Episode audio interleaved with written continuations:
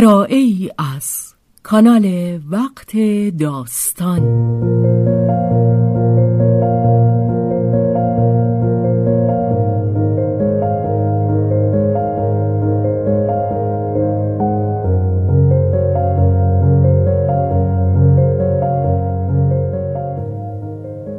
جان شیفته. اثری از رومن رولان.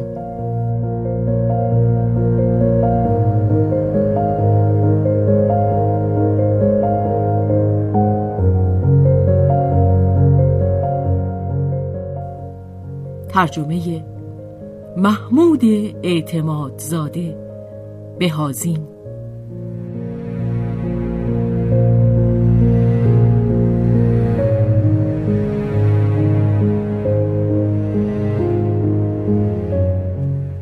به روایت شهرزاد فتوهی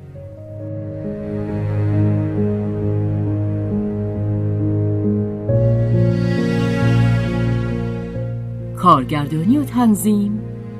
حسین آشتیانی.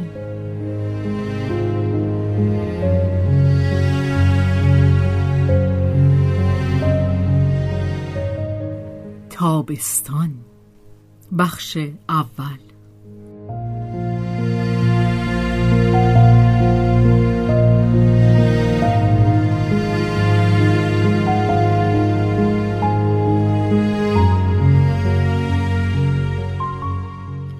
به پاریس بازگشت و در آنجا مستقر شد. دختر راول ریویر نیک می‌دانست که قبولاندن وضع خود به این آسانی هم نخواهد بود. ولی با همه بیاعتنایی به قضاوت مردم که از پدر خود به ارث برده بود این را آنت از پدر نیاموخته بود که در ظاهر به پیش های مردم سر فرود آورد تا بهتر بتواند شانه از زیر بارش خالی کند. مدعی بود که در برابر آن بیستد و بر آن چیره آید. نخستین تجربهش در این زمینه تا اندازه مساعد بود. در غیبت آنت امه پیرش ویکتوریان چنان که از سالها پیش کارش بود نگهبان خانه باقی مانده بود. این زن کوچک اندام شست ساله و شاید افزون از شست رنگی شاداب و چهرهی بیچین و چروک داشت. با جعدهایی که تنگ به گونه ها چسبیده بود. زنی آرام مهربان بیازار و بی اندازه کمرو که توانسته بود خود را از آنچه مایه آشوب است بر کنار نگه دارد. آنت امه را از کودکی همیشه در خانه دیده بود که با قدمهای ریز راه می‌رفت و او را از دردسرهای خانهداری فارغ می داشت. مراقب پاکیزگی و آسایش زندگی بود و به کار آشپزی می رسید. زیرا خود شکم پرست بود. نقش یک خدمتکار قدیمی و خودمانی را بازی می کرد که در حضورش نمی باید خود را ناراحت داشت. زیرا در حکم اساس خانه است. عقیدهش به حساب نمی آید و از آن گذشته عقیده ای هم ندارد. در سی سالی که امه ویکتوریان در خانه برادرش گذرانده بود چیزهای بس عجیبی می توانست ببیند و بشنود. ولی او هیچ چیز ندیده هیچ چیز نشنیده بود. برای آنکه چیزی را که به دیدنش رقبتی نداشت ببیند میبایست مجبورش کند. راول چون این اصراری نداشت. در محفل دوستان نزدیک خود او را گنگ حرمسرا مینامید. پیش روی خود او مسخرهش می‌کرد سر به سرش میگذاشت تندی می‌کرد. احمق گنده به او می‌گفت. به گریهش میآورد و پس از آن نوازشش می‌کرد. بوسه های پرصدا به هر دو گونهش می‌داد و میگذاشت که نازش را بکشد و مانند یک پسر گنده تر و خشکش کند. او از برادرش خاطره مردی بسیار خوشقلب و از آن بالاتر خاطره مردی مقدس داشت و این می‌توانست او را در گورش کلی بخنداند هرچند که برای کسی مانند راول ریویر که دوستدار خستگی ناپذیر نعمتهای روی زمین بود دنیای زیر زمین میبایست چیز بس پردرد سری بوده باشد. برای آنت دشوار نبود که در چشمان ام ویکتوریان تصویری به همین خوبی از خود به جا بگذارد. آنت گذشته از خانه پرستشی را هم که گربه پیر خانواده در حق صاحب خانه داشت به ارث برده بود. تنها کاری که میبایست بکند این که با پندارهای او در نیفتد و آنت این در افتادن را تا مدتی دراز به تعویق انداخت. او امه را از ماجرا بیخبر نگه داشته بود. برای دوری از پاریس تندرستی خود و شوق سفر را بهانه آورده بود و با آنکه این همه کمتر باور کردنی بود چون این مینمود که امه باورش داشته است. امه کنجکاو نبود و از خبرهایی که می‌توانست آشفتهش دارد میترسید. با این همه چاره نبود که سرانجام اطلاع یابد. پس از آمدن بچه سلوی بر عهده گرفت که امه را با خبر کند. زن بیچاره از آن پاک به حیرت افتاد. سخت به زحمت توانست دریابد که کار از چه قرار است. چه هرگز چون این چیزی را به تصور هم نیاورده بود. سراسیم بار نامه هایی به آنت نوشت چونان گنگ و سربسته که آنت می توانست گمان برد که این امه است که زاییده است. آری جوانان رحم نمی شناسند آنت به بهترین زبانی که داشت دلداریش داد. سیلوی یقین داشت که خانم پیر از آن خانه خواهد رفت. ولی اندیشه بیرون رفتن از خانه آخرین چیزی بود که می توانست از خاطر ام ویکتوریان بگذرد. از اینکه بگذریم اندیشش در آشوب سردرگمی دست و پا می‌زد. به هیچ رو از وی بر نمی آمد که راهی نشان دهد. خود او را یکی دیگر می بایست راهنمایی کند. از او جز آه و ناله کاری ساخته نبود. اما آه و ناله ای از او دیده نشد. و چون به هر حال باید زندگی کرد سرانجام دریافت که خدا خواسته است با این مصیبت آنت را به آزمایش بگذارد و با غیبت برادرزاده که دوریش این حادثه ناخوشایند را در فاصله نگه می داشت دیگر بدان کم کم خو می گرفت. ولی ناگهان آنت اعلام کرد که بر می گردد. آنت به هنگام ورود به خانه منقلب بود. سلوی به پیشواز او به ایستگاه راه رفته بود. اما ویکتوریان نتوانست بدین کار تن دهد. وقتی هم که باز شدن در خانه را شنید با شتاب نیمی از پله ها را که پایین آمده بود دوباره بالا رفت. به اتاق خود دوید و در به روی خود بست. آنت او را در آنجا اشک ریزان یافت. امه همچنان که میبوسیدش تکرار می‌کرد دخترک بیچارم. آخه چطور؟ چطور؟ آنت که خود بیش از آنچه می‌خواست دچار آشوب بود سر و روی مطمئن به خود می‌داد و تند و خندان می‌گفت وقت داریم که حرفش را بزنیم. فعلا برویم شام بخوریم. خانم پیر گذاشت که از اتاق بیرونش ببرند اما همچنان اشک میریخت. آنت می‌گفت امه جانم گریه نباید کرد. امه در تلاش بود تا آنچه را که دلش می‌خواست بگوید به یاد آورد. یک خروار گفتنی داشت. آه و ناله سرزنش پرسش تعجب. ولی از این خروار حرف نمی‌توانست چیزی بر زبان آرد. جز آهای بلند صدایی از او بیرون نمی آمد. آنت یک سره او را پیش بچه برد که با پیکر کوچک نرم و گوشتالویش سر به یک سوخم شده مانند فرشتگان خوابیده بود.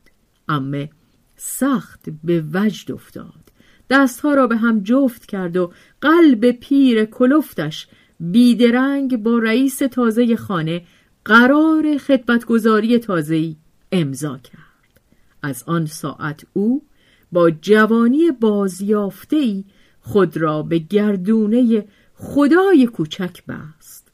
گاه گاه به یاد می آورد که هرچه باشد این بچه مایه رسوایی است. آنگاه باز دچار سراسیمگی می‌شد آنت که با خاطری به ظاهر آسوده حرف می‌زد از گوشه چشم مراقب آن چهره پیر مهربان بود که به اندوه کشیده می‌شد می‌پرسید ببینم باز چی شده؟ ها؟ خب باید ساخت. بار دیگر امه آه و ناله سردرگم خود را آغاز می کرد. آنت آهسته بر دستهایش می‌زد و می‌گفت خب بله بله ولی آخه ببینیم چی دلت می‌خواد؟ می‌خواد که پسرک عزیزمون را از ما بگیرن؟ آنت با تکیه فریبندش بر زمیر مان خوب می‌دانست چه می‌کند. امه با روحیه خرافیش دست پاچه می‌شد و اعتراض می‌کرد. این حرفو نزن آنت. خطرناکه. نه تو چطور می‌تونی همچه حرفی بزنی؟ پس تو هم قیافه نگیر. حالا که بچهمون اینجا هست حالا که اومده در آغوشمون دیگه چه می‌توان کرد؟ از این بهتر چه می‌توان کرد که دوستش بداریم و خوشحال باشیم؟ امه می‌توانست جواب دهد درست ولی برای چه آمده است؟ امه دیگر نیروی آنکه چنین آرزو کند نداشت. با این همه اخلاق چنین اقتضا کرد و مردم و مذهب و آبرو و آرامش خاطر شاید بویژه. آرامش خاطر. نهفته ترین اندیشش آنچه در ته ته زمیرش بود و بدان اعتراف نمی کرد چنین بود. خدا جون. دست کم کاش این دخترک بدبخت در این باره چیزی به من نمی گفت باری ام ویکتوریان از عجز خود در سازش دادن این همه اندیشه های متضاد سرانجام از اندیشیدن چشم پوشید. خود را به دست غریزه سپرد و شد آن مرغ پیری که زندگیش را صرف پرورش جوجه های دیگران کرده است. به داده رضا داد.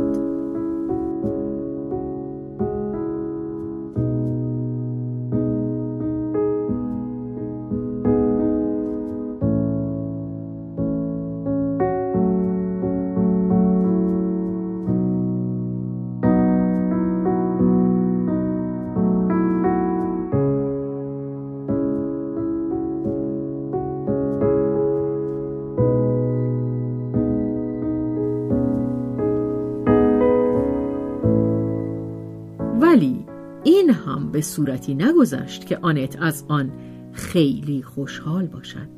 پاره دستاورده ها هست که بیش از آن که سودمند افتد مایه دردسر می شود. طولی نکشید که آشوب های بیرون از طرق امه به درون خانه راه یافت. خانم ویکتوریان پرچانه بود و به آنچه همسایه ها درباره بازگشت برادرزادهش می‌گفتند گوش فرا می‌داد. اشکریزان.